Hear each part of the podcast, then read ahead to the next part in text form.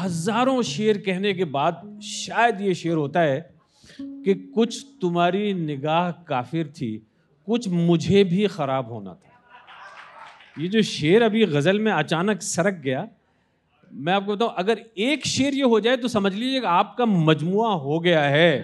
آپ شاعر ہو چکے ہیں اور مجاز کے یہاں ایسے اشعار بے انتہا ملتے ہیں۔ یہی وجہ ہے کہ مجاز کو ہم ایک عظیم شاعر مانتے ہیں، لیکن مجاز خود اپنے آپ کو ایک الگ نظر سے دیکھتے ہیں۔ اور وہ ان کا جو تعارف ہے، وہ شیف علی، آپ کس نظر سے دیکھتے ہیں؟ اگر آپ کو مجاز کو انٹروڈیوس کرنا ہے تو۔ پروین صاحب، مجاز صاحب کے بارے میں بہت ساری سطحی باتیں جانی جاتی ہیں۔ شاید اس لیے کہ چوالیس سال میں ان کا انتقال ہو گیا تو ان کے بارے میں جو کہانیاں ہیں، افواہیں ہیں، وہ شاید لوگوں کو زیادہ اٹریکٹ کرتی ہیں۔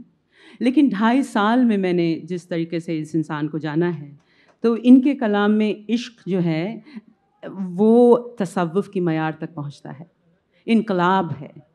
اور جو ان کے الفاظ کا انتخاب ہے، وہ شاید ہمیں دکھاتا ہے کہ یہ شاعر اپنی ابلٹی اپنی کریٹیوٹی اپنے کرافٹ کے عروج پر تھا۔ اور مجاز صاحب کو پڑھنا لکھنا، سیکھنا ہے۔ ادب کو سمجھنا تو ہے ہی۔ یہ بھی کیونکہ میں لکھتی بھی ہوں تو سیکھتے ہیں آپ کی کیسے لکھا جاتا ہے۔ کیا بات ہے؟ یہ دیکھیے الگ الگ نظر ہے میں اس لیے کہہ رہا ہوں کہ میں مجاز کو کیونکہ علی گڑھ والا ہوں ہمیشہ کچھ جوسی طرح سے دیکھتا آیا۔ یہ بہت ضروری ہے کہ یہ لکھنؤ والے ہیں اور کس پرسپیکٹو میں مجاز کو رکھتی ہیں۔ ہم بڑے ہوئے یہ میرا چمن ہے میرا چمن میں اپنے چمن کا بلبل ہوں سرشار نگاہ نرگس ہوں پابستے گیسوئے سنبل ہوں۔ جو تاکہ حرم میں روشن ہے وہ شمع یہاں بھی جلتی ہے۔ اس دشت کے گوشے گوشے سے ایک جوئے حیات ابلتی ہے۔ ذرات کا بوسا لینے کو سوبار جھکا آکاش یہاں۔ خود آنکھ سے ہم نے دیکھی ہے باطل کی شکست فاش یہاں۔ اور یہ سلسلہ چلتا رہتا اور آج کل پچھلے ایک ہفتے میں میں اور زیادہ کچھ نہیں کہوں گا مجاز کے دو تین مصرے ہر بڑی محفل میں گنگنائے جا رہے ہیں۔ جو ابر یہاں سے اٹھے گا وہ سارے جہاں پر برسے گا۔ ہر دشت و دمن پر برسے گا وغیرہ وغیرہ چلتا رہتا۔ بہرحال مجاز خود اپنا تعارف کس طرح سے کراتے ہیں؟ خوب پہچان لو اسرار ہوں میں جن سے الفت کا طلب گار ہوں۔ شیف علی فروسٹ